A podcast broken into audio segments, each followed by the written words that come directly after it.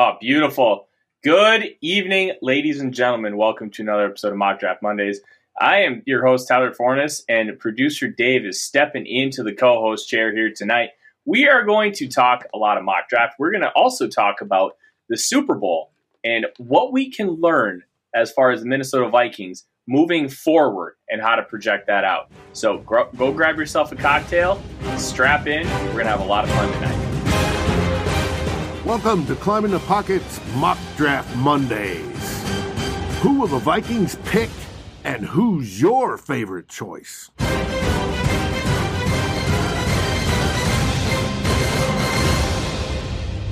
Good evening, everyone. Welcome to a special Valentine's Day edition where we are glad that you picked us over your significant other on this travesty of a corporate holiday. My name is Tyler Forness, and with me is my favorite host, Valentine, Dave. How you doing, my man? Oh, I'm doing okay for this Monday. And yes, you got right about a corporate holiday. Uh, Hallmark makes a ton of money today, and uh, which is fine. And all the flower shops and chocolates. If you have a significant other, it is a good reminder that you should be expressing your love and gratitude to them, not just today, but every day.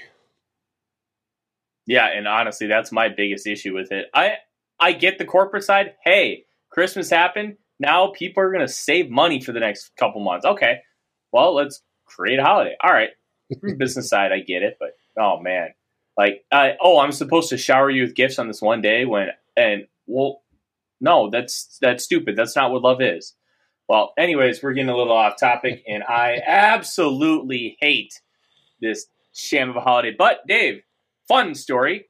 Tomorrow is my three year survived death anniversary. Ooh. what was the near death experience? Um, my appendix exploded twice, and I was hours away from death.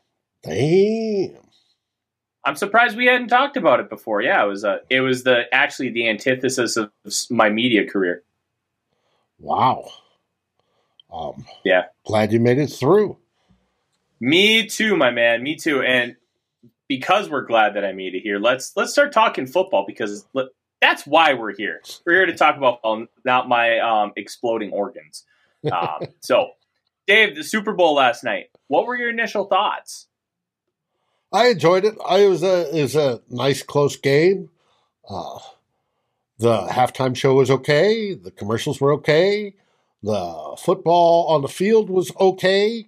Uh, I enjoyed it. I, it was it was one of the better Super Bowls in a long time. So it was good. Now, I did like seeing how the Rams overcame diversity with injuries and such to pull it out. I like the later drives, you know, whether they're attributed to Kevin O'Connell or not, I don't know.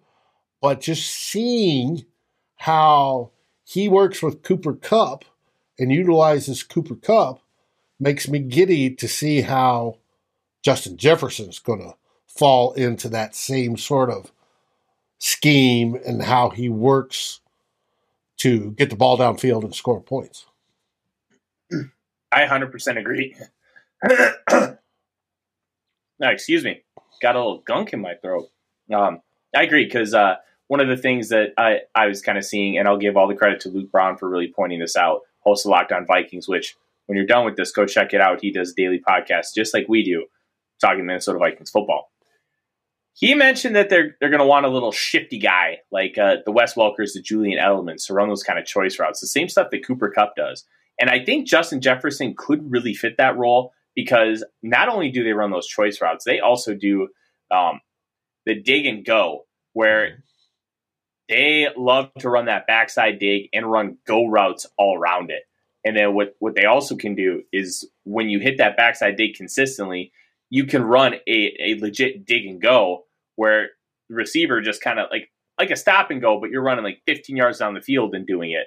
And then if you remember against the Rams and like or sorry, the Bucs in like week three, they got Robert Woods or Cooper Kupp, one of those guys, like about 30 yards wide open because of that move. And you can set those kind of plays up over and over. And when you have the talent like Justin Jefferson on the outside with Adam Thielen too, you can utilize that. they have the ability to st- stop and really dip those hips to sell it. And Right. I think it- Is it's a it very exciting like element. they're they're doing a curl or um, a hook, and as soon as the def- defensive back bites, they flip around and boom, gone. And it works great. I think it's. I look forward to what our offense can do next season. It's going to be fun to watch. Now, one thing I did notice of last night's game was the the the Bengals offensive line play versus the Rams defensive line play. And somewhat the other way around. The Rams offensive line is a good offensive line.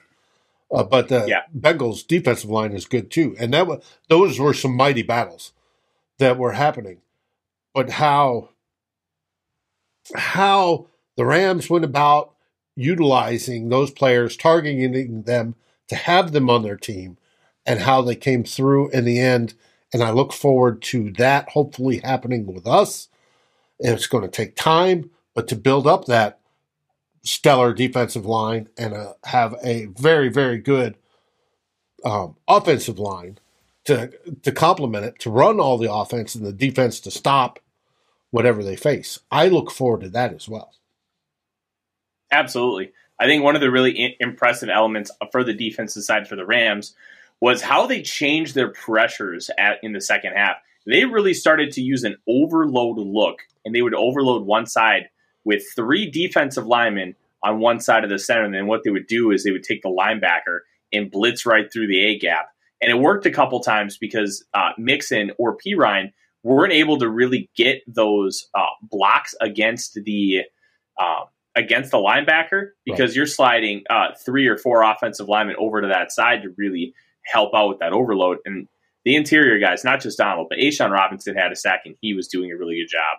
Um, and then you had Von Miller, Leonard Floyd, that they were causing havoc. Von Miller is the only player ever to have multiple sacks for two different teams on the Super Bowl.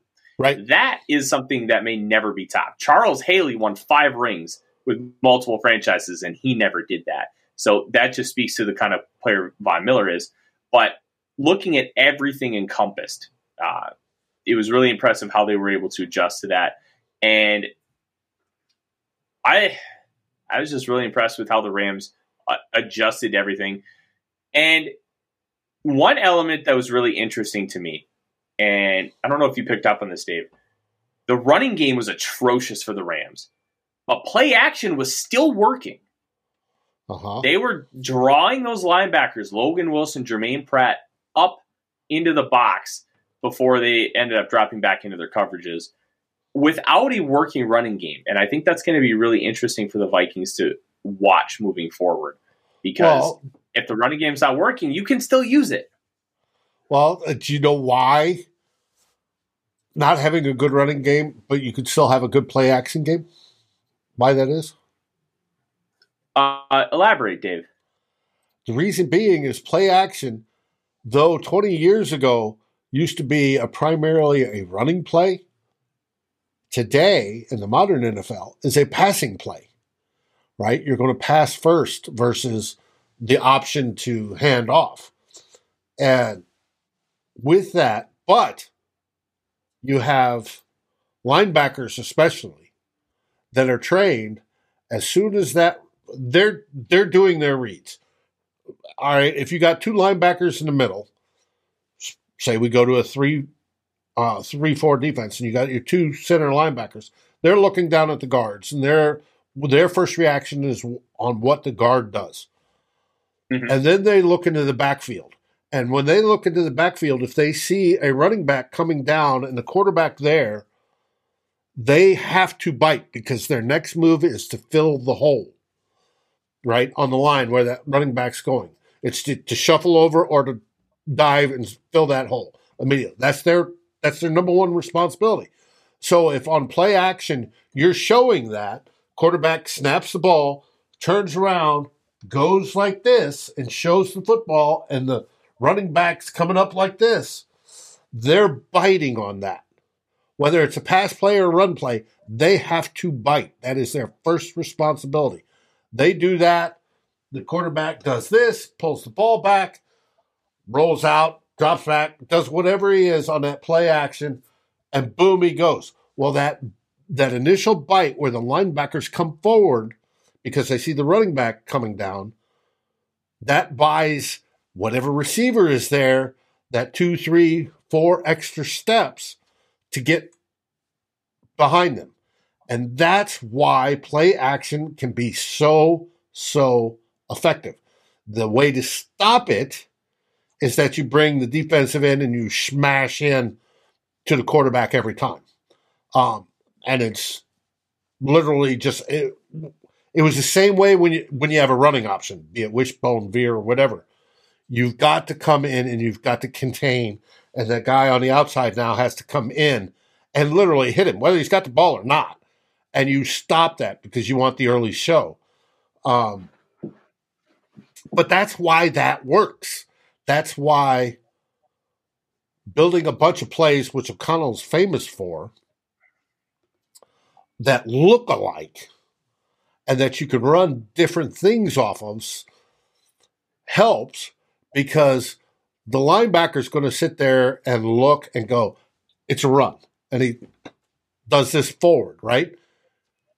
He's not going to know that, you know, on the next time, and the quarterback may not even show the ball. He just may drop back and he's still like this because he's used to it, because he just saw it six times in a row right? It may have been right, it may have been left, but whatever. He just saw it. But it's on that seventh when he the quarterback changes it up and it's not, and that running back comes forward and then sort of squats and gets ready to pass block. He's then going, oh shit. And I think that's where O'Connell's going to make our offense sing starting next season that we haven't seen because Zimmer didn't think Zimmer and his whoever he had as offensive coordinator, some of them were decent, some of them were not, but last year was horrible. That didn't even cross their minds, unfortunately. Mm-hmm. Not since Stefanski. Stefanski liked to run a lot of that too. But my opinion. I think I think I think it's a really good point to bring up because that that element is such a big deal for uh, the Minnesota Vikings and how they've tried to um, really be a successful franchise over the past few years. And then you also have what the Rams have done. And that's been their bread and butter since McVay took over in 2017. So I think that's that's a really really interesting and good point to really talk about. Uh, one other element that I wanted to talk about is stars, and I, I've said on this program before. Stars win titles, teams win divisions, and you really saw those stars come out to play for the Los Angeles Rams even though they lost Odell Beckham Jr., Von Miller had two sacks, Aaron Donald had two sacks, Matthew Stafford led one of the best Super Bowl drives of all time. Cooper Kupp had two touchdowns, and he drew that atrocious holding penalty against Logan Wilson on that third down. Like I, I haven't yelled at my TV more in a long time than when I saw that play. I thought it was just one of the worst calls in Super Bowl history. Um, and all those stars like Jalen Ramsey was fine. He wasn't great, but I think he really prevented Ja'Marr Chase from being that dynamic factor that we have seen him be before. And I think that's almost as important as being a true shutdown guy. When you take the best player on the other team and limit him, it was five catches for 89 yards. He was good. He didn't change the game. And that's what right. Jalen Ramsey was able to do. Prevent him from being a game breaker.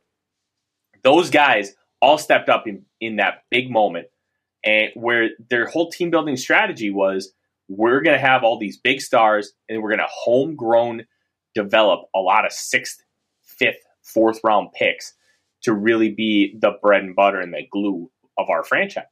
Well, it worked. It's not a strategy that you can utilize long term that a lot of teams can do because you're not going to have an, the best defensive lineman and the best cornerback on your roster right. to really build your entire defense around. It's okay if you've got scrubs here, here, and here because you have the two best in the league also playing at incredibly important positions. Right. Uh, and but it is something the Vikings can really look into because stars win titles. Build around your stars. That is what the Rams have done incredibly well, and that can immediately translate to how the Vikings should be able to build this team. Justin Jefferson, Danielle Hunter, build around them.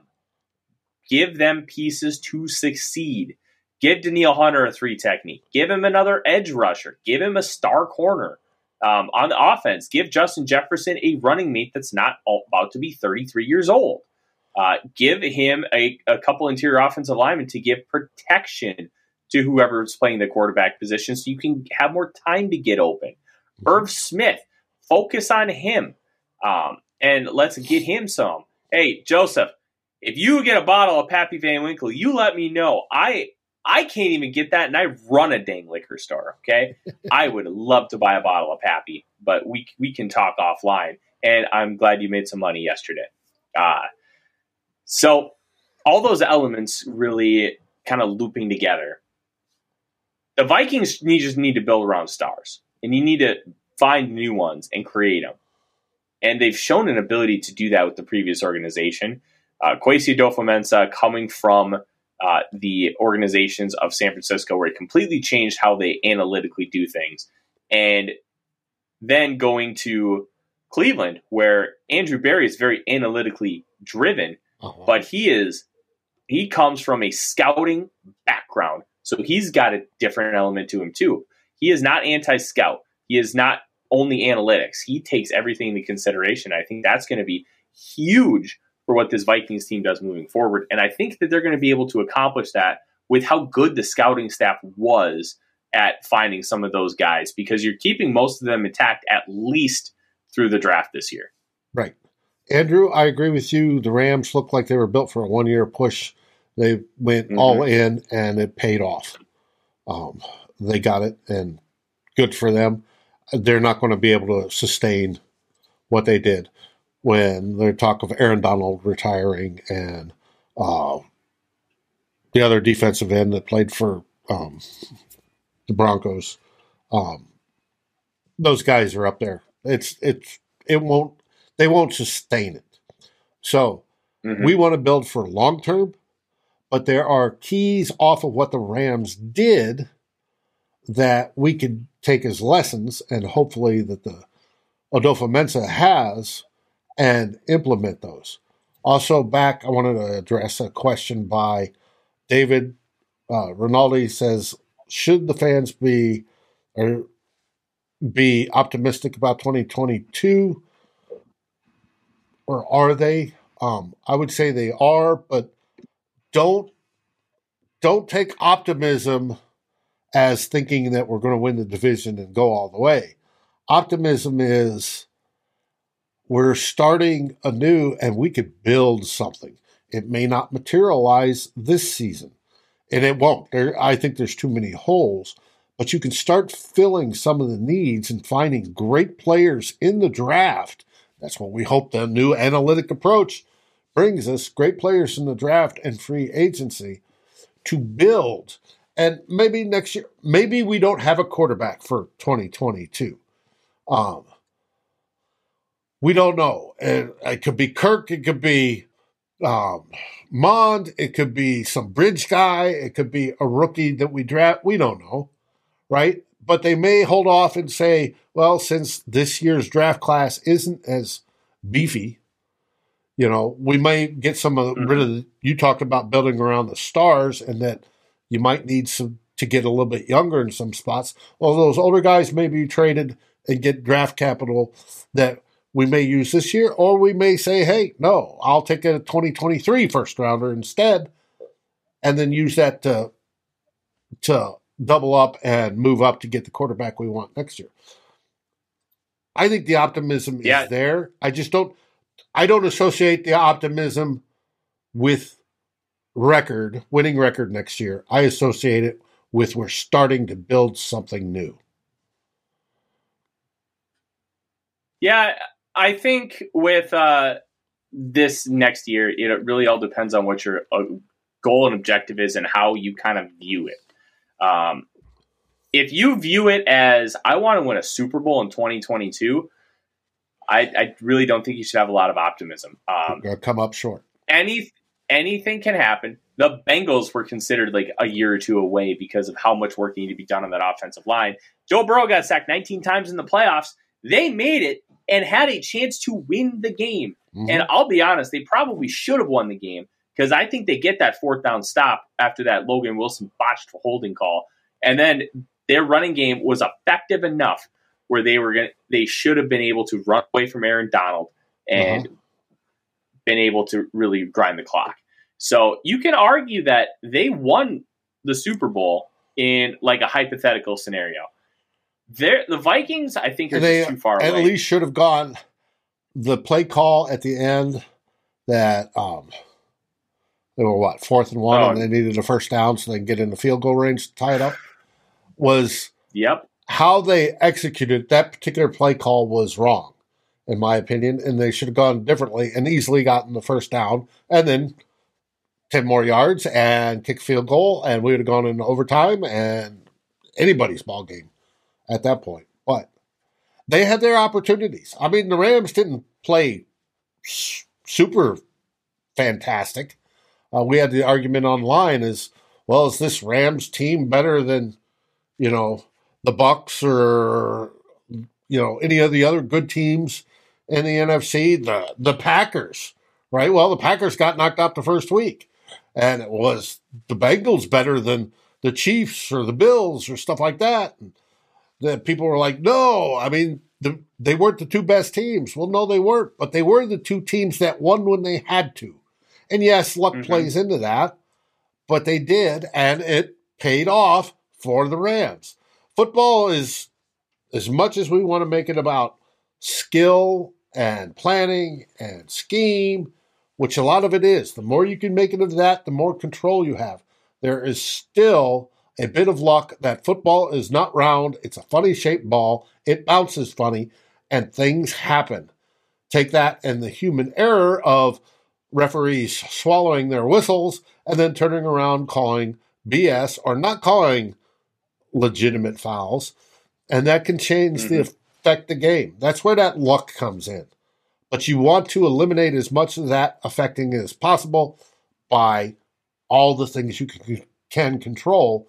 And we look forward to what hap- is going to be happening with Kwesi and the young Kevin O'Connell, because this is either going to work and it's going to set the blueprint for the entire NFL, or it's going to blow up spectacularly and we're going to be here for it to watch and be entertained. I guarantee you, we will be entertained.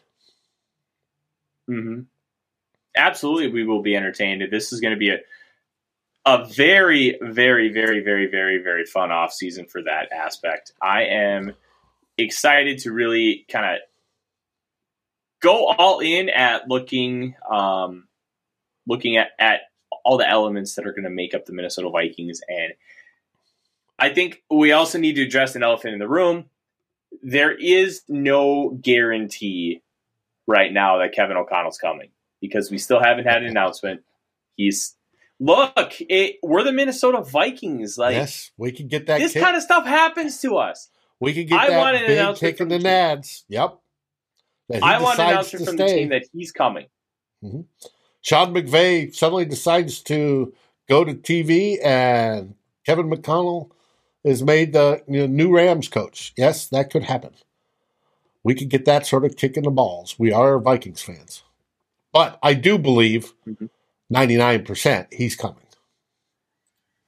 So Yeah, I, I think so too. But it's also something that um, you got to at least keep in the back of your mind. Uh, we shall see. Are you ready to start this draft? I am ready to start this draft, and I want to address something that uh, my boss at NBC uh, it did earlier today. Thor Nystrom, uh, he released his mock draft on Right. NBCSportsEdge.com. Um, you can find him on Twitter at ThorKoo. Um, he had the Vikings taking Tyler Linderbaum, the center out of Iowa, and I thought this was a really interesting uh, piece to talk about with you, Dave, because you love the big round bellies, Mhm. and I don't believe guards matter, but I believe centers do. And they And do. Linderbaum, I don't know if you've seen this yet, and I'll have to find the video and send it to you. But in high school, Linderbaum pinned Tristan Wirfs in wrestling. Really? Yeah, this is a country boy with a lot of core strength. He's a lot of a core strength, and if it's in wrestling, speed, um, mhm. all that helps. My question about Linderbaum is how big is he? Ah, like I think he's like six two and a half, two ninety five. So small. But Ish. he doesn't have a poor anchor. He has a good anchor. He's Well, powerful. that was my next deal. I need to look at him to see how he's built. Centers are good Mm-hmm. with long trunks and short legs and big asses, so they can they can plant um, and see how he does. Versus we've had some we uh, drafted uh, University of New Mexico kid Ryan back in the eighties, and uh, we moved him over to tackle because he was huge, but he played center in college, and uh, we played him a couple snaps in center. It's just he was huge, and he didn't have that. Yeah, he's he's strong like a tackle, but he didn't have. Even though he dominated in the back then, it was the whack. He didn't have that for in professional football because he was literally too big, and how he was built was a little wrong for center. But that Yeah. happens. All right. If it's a possibility, and I will kill that. Boom.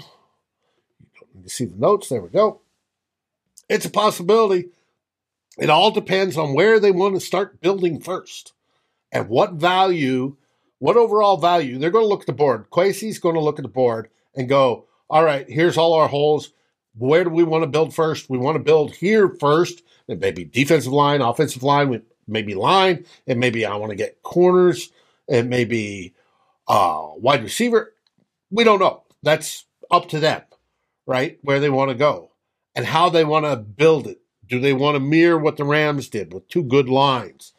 Um, or do they want to do it differently? Uh, you know, how the Browns did it, or however it is, they got to know. And then they're going to take who do we have available in the draft?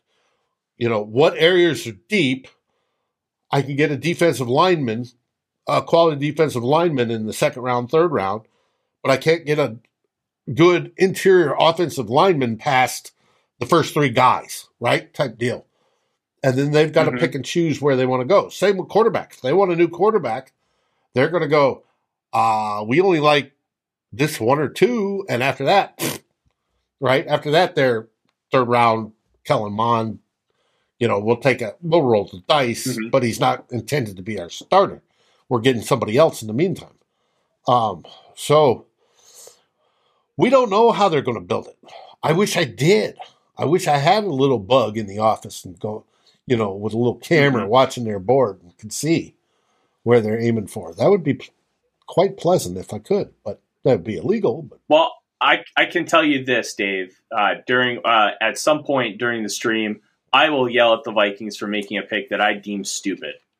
So we're gonna have that going for us. speaking of the stream, what Tyler's talking about is we are live all three days of the draft. We go live generally, I think it was about an hour before, and we stay live all the way during the draft and talk about it afterwards. And then we start over the next day on day two and roll right into the weekend on day three. It is a marathon and it is fun. We have all sorts of guests lined up already. All that you know, most of your beat writers and such around the Twin Cities. And we have not only Tyler, but we get Matt Fries, Fries in. We get a bunch of other of the CTP draft guys in, and all these different people. And we discuss as the draft choices are coming in, and we'll highlight. Say the Patriots choose Joe Blow. We might say, "Hey, the Patriots just cho- chose Joe Blow," and then comment that, "Well, that he would have been a good fit on the Vikings." And then, of course, when the Vikings are on the board, we're definitely talking about that. So it is fun. We've done it. It graduated from uh, Good Morning Gallahorn doing it to now CTP doing it, and it is a blast. Best draft coverage around, and you don't have to listen to the corporate blah blah blah blah blah on your TV. Just turn on the TV to watch. Mhm. Turn down the volume. Watch us. And the one of the best parts about our draft coverage that you didn't mention, Dave, is the interaction. Uh-huh. We will comment uh, um, and talk about some of the things we see in the comments. And we will take questions during some of the, the slower periods in between picks because we're not just going to. First round, we're going to talk a lot about picks. We're going to talk a lot Right. about what the picks mean for the Vikings' next pick. And, but as the days go on, day two and day three, we're going to do less of that and more talking Viking centric stuff. And it's it's the most unique coverage it, um, when it comes to the Minnesota Vikings as far as the NFL draft is concerned, and it's it makes it a lot of fun. Mhm. Now, Dave, Time to fire. let's get to this up. mock draft. All right, three or four rounds Three because we don't have a fourth. yet. Yeah, uh, that's a very very good point. All right, shall we speed up the draft or keep it at normal? I go fast. We'll uh, we'll try and get the people out of here at a decent time tonight. Okay.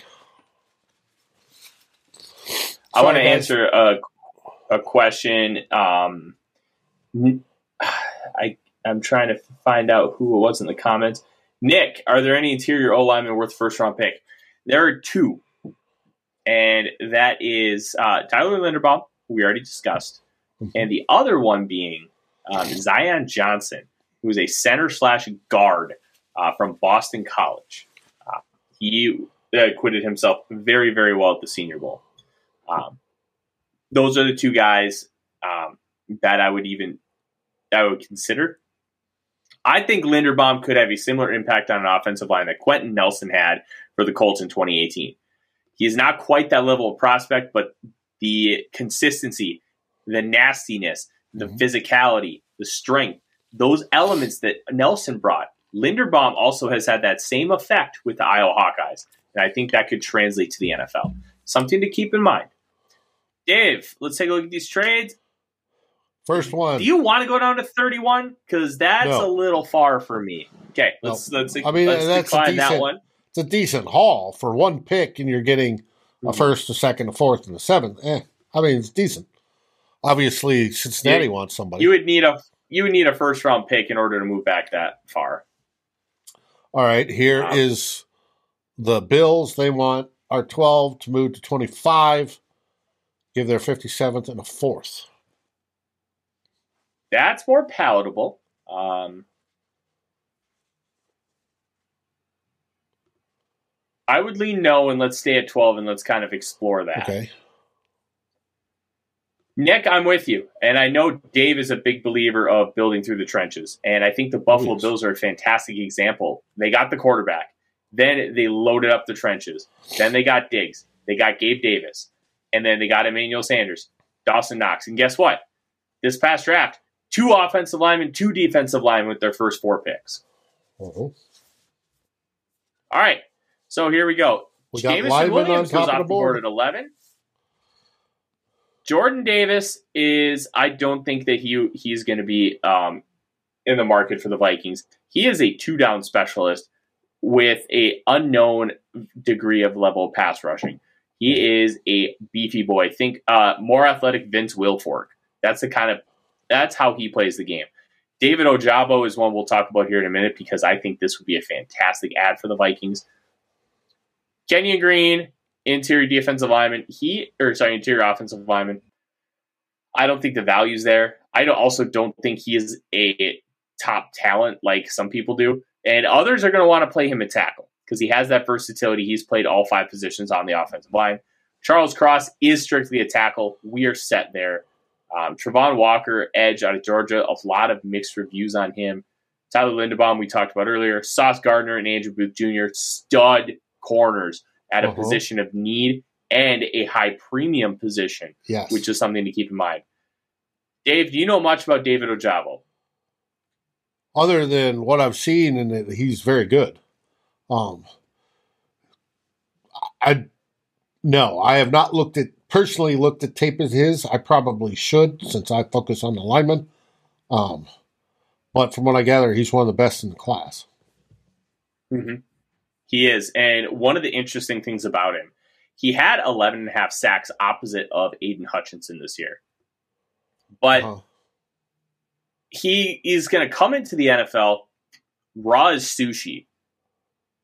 but he's also going to come into the NFL ready to play, and he's got an incredible like he's already at a certain floor with a sky high ceiling. Like at at his absolute worst, he's going to be a third down pass rusher, and he's going to be pretty good at it because he's he's got a lot of room to grow within his technique, but he already has a couple moves down really well to where he can win consistently. But the potential is just absurd. Like okay. we're talking a guy who could potentially have 15 plus sacks year after year. He also has a little bit of a lower floor because if he doesn't reach that, he's like a five to eight sack year rotational guy. So he's only been playing football for a few years. He is uh, an African immigrant, uh, and he is a very, very, very athletic football player. I think right. a lot of the testing he's going to absolutely dominate. And I was just reading a mock earlier tonight from Chad Reuter of NFL.com. Reuter had him going at five to the New York Giants. Right. He is that talented. So I think pairing him opposite Hunter, or if you get rid of Hunter and you take Ojabo, I think he's the kind of guy you want to build around, especially with the potential transition to 3 4. Ojabo does a fantastic job standing up and putting his hand in the dirt. Okay. Well, let's go Ojabo. We knock out um, one of the things we know needs to be built on the team for long sustainment of success. The the most important p- positions value wise, obviously, is the quarterback. Then comes mm-hmm. the guys that stop the quarterback, which on the defense is your defensive end primarily and your corners. And then it flips back over to wide receivers. We have another mm-hmm. trade coming in. Uh, let me blow this up a bit. I think so we can see it better. All right, first offer from the Aints. Uh, drop down to 49 and pick up seventh for our 46th. Three spots okay. and pick up a seventh. It's a Rick Spielman special. Um, yes, it is. The Chiefs are offering drop down to pick 62 uh, plus a fourth and a seventh next year. And I just noticed look at the year. Yeah, they haven't updated that. That's really weird. Uh huh. And uh, and then the Bengals again, desperate, offering their second, fourth, and sixth. I'm not willing to drop that far for any of these hauls. I would need a third to go down um, to like 63. So, all right. And or a high fourth. Right. Let's take a look at the available players. All right. Biggest names that stand out to me, Dave. David Bell, the wide receiver out of Purdue. He is a classic X style receiver. Fantastic in the air, able to really beat double teams consistently, has some juice as well. Great hands. Uh, and Winfrey, we talked about him with the post Senior Bowl stuff. Winfrey was phenomenal, uh, right. just being able to, to bulldoze uh, people at the line of scrimmage. Faalele, not a scheme fit. Nicholas Petit Frere, I don't think is a good football player. Um, I, I, just I don't. He was surrounded by a lot of good linemen at Ohio State. Uh-huh. He consistently lost reps. I don't think he's a fantastic athlete. Uh, I just I didn't think he was very good. Okay. So he's somebody I want no part of. Isaiah Spiller probably going to ignore running back until we hear any kind of steam with Dalvin Cook that he's going to be moving. Um, Sam Howell, Carson Strong. You've got two quarterbacks available here in the second round, which feels like a likely scenario, right? We right. hear about this quarterback class being kind of eh. Well, they're both there for the taking. Jalen Pitre, we took him, I believe, last week, the safety from Baylor. Very good football player as well. Um, and then uh, Kaiir Elam, we've taken before. Trey McBride, Isaiah Likely, we talked a lot about as well there's good football players on the board. When you take a look, Dave, what is most intriguing to you?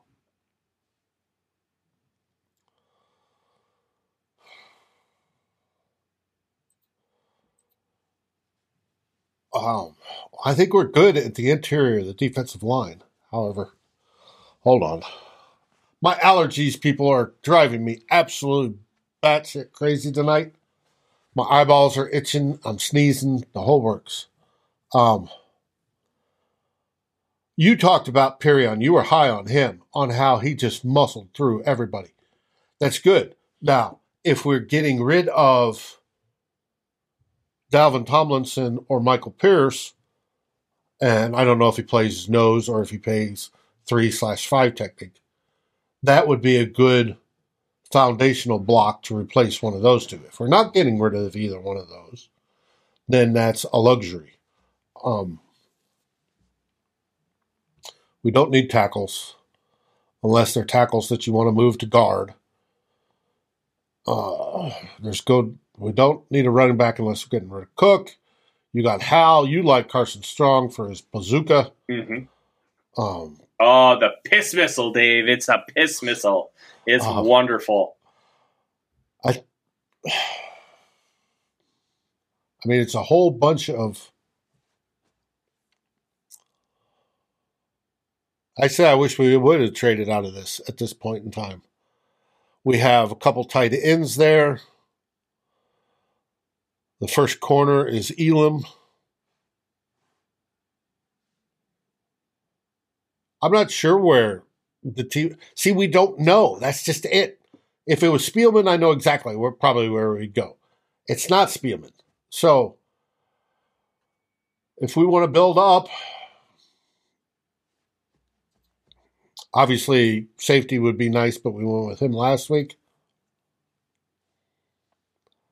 I don't know if they're mm-hmm. going to like that quarterback or go that route. Yeah. It, this is That's a tough, tough spot. Um, and we don't know what the we know we have Irv Smith Jr. coming back.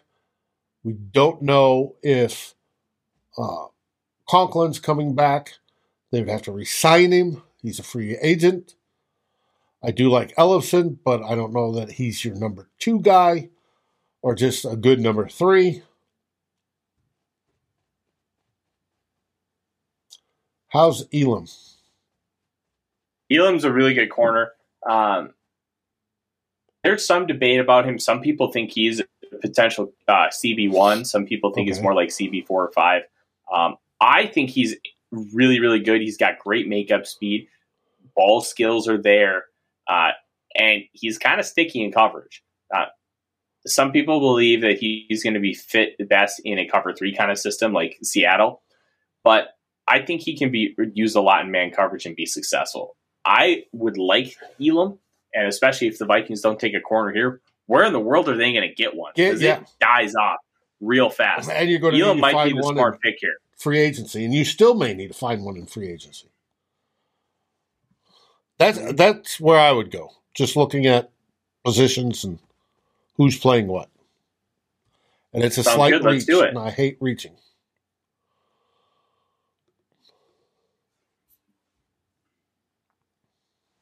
Let's do it. Let's take Elam.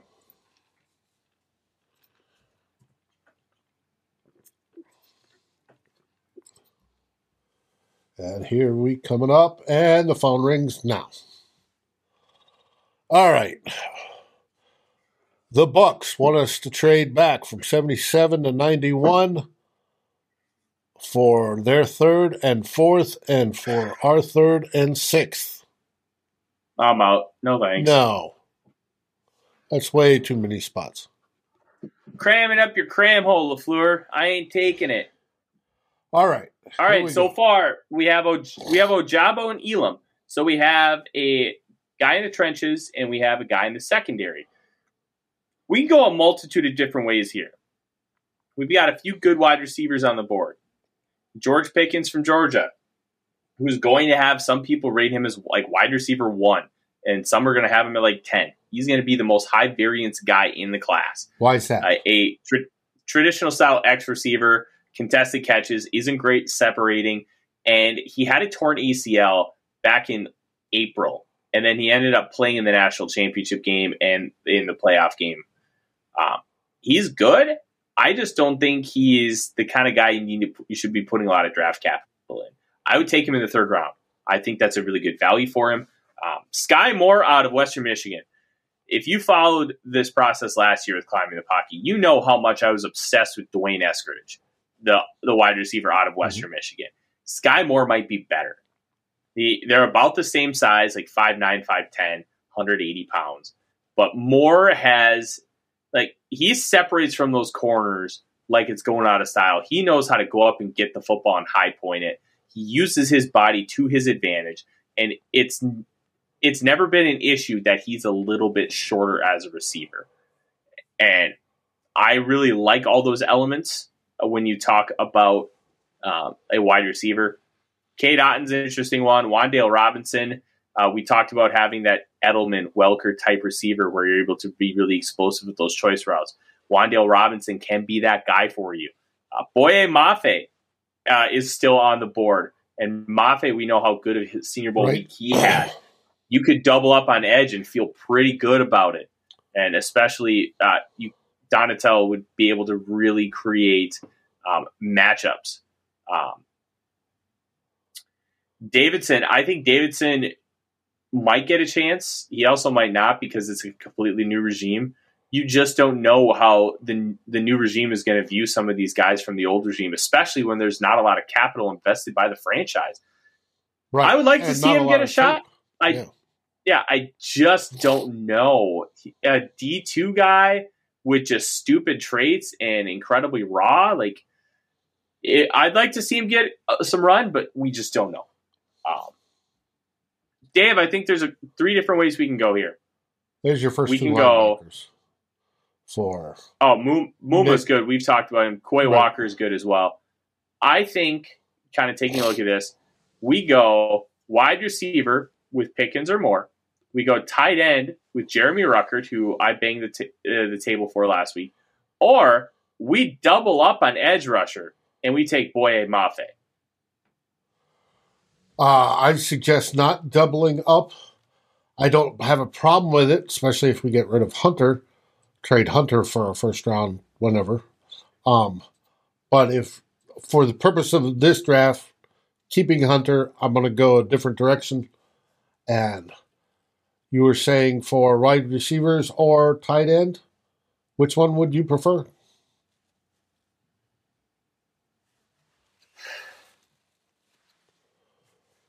Probably the receiver. Um, you had your heart on on the edge. Mafe.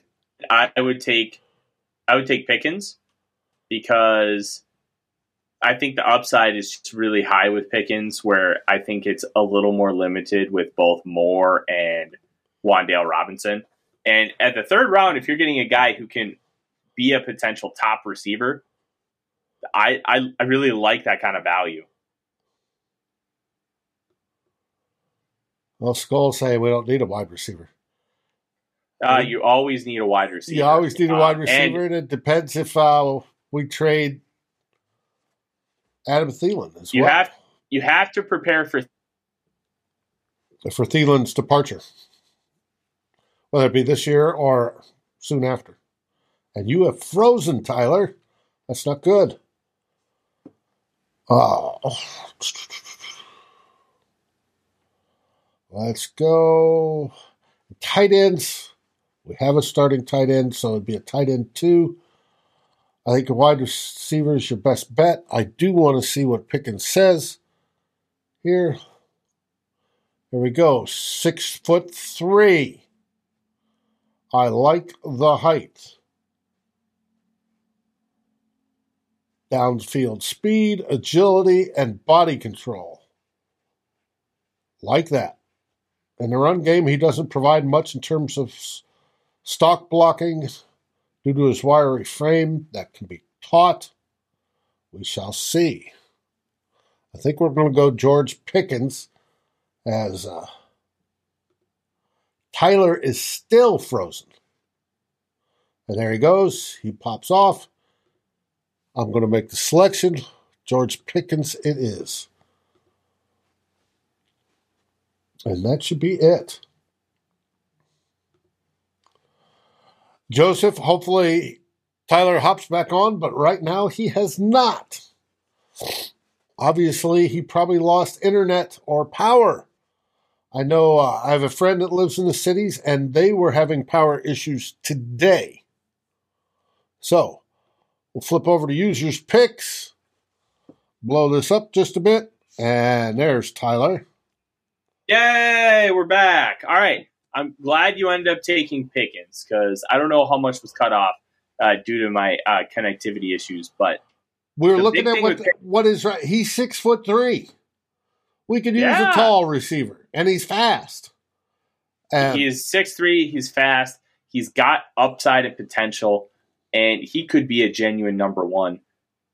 Will he ever get there? I don't know, but he has a chance to get there. When you get that in the third round, preparing for the day when Thielen is gone, uh-huh. and having a true running mate with Justin Jefferson, I like it. Um, is it the biggest need right now? No, it is not. But that's okay that it's not the biggest need right now because you're still preparing for the future.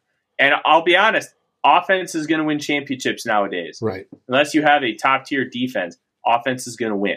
Well, and, it, and it's and you talk about top tier defense. It's got to be one of the best defenses, and it has to be generational to actually win it all. Mm-hmm. I mean, we had a number one our defense under Zimmer, and we didn't. It takes a generational one, as in uh, Baltimore back in the day and the Bears back before that, and that's how mm-hmm. rare that is. So, yes, no, and today's game is offensive focused. It's they've changed the rules to make it more offensive friendly. They put quarterbacks in skirts. Uh, you can't, you know, if you breathe on him wrong, you're going to get a flag. It's let's build up that offense. Let's get all sorts of improving there and let those stars shine. I agree with you. Hard to mm-hmm. find a need we don't have. Alex, you are 100% correct. That's why I said we were talking about attitudes earlier whether fans are positive or not. I said, don't, don't attach your attitude to what the Vikings are doing on their record. There are quite a bit of holes and needs to fill, and it's going to take time to do it. It's not going to be done in one off season. It's virtually impossible. And if they do, it'd be miraculous. But don't expect it expect to say, hey, let's build, we're going to start building the foundation, right? We're going to take the pieces we love already, and then we're going to start building more on the foundation. And we're going to see how that foundation goes. We know we're going to have holes. We're going, we know we're going to have missing spots. That'll be for 2023. That's when you expect the Vikings to take that next step, not in 2022.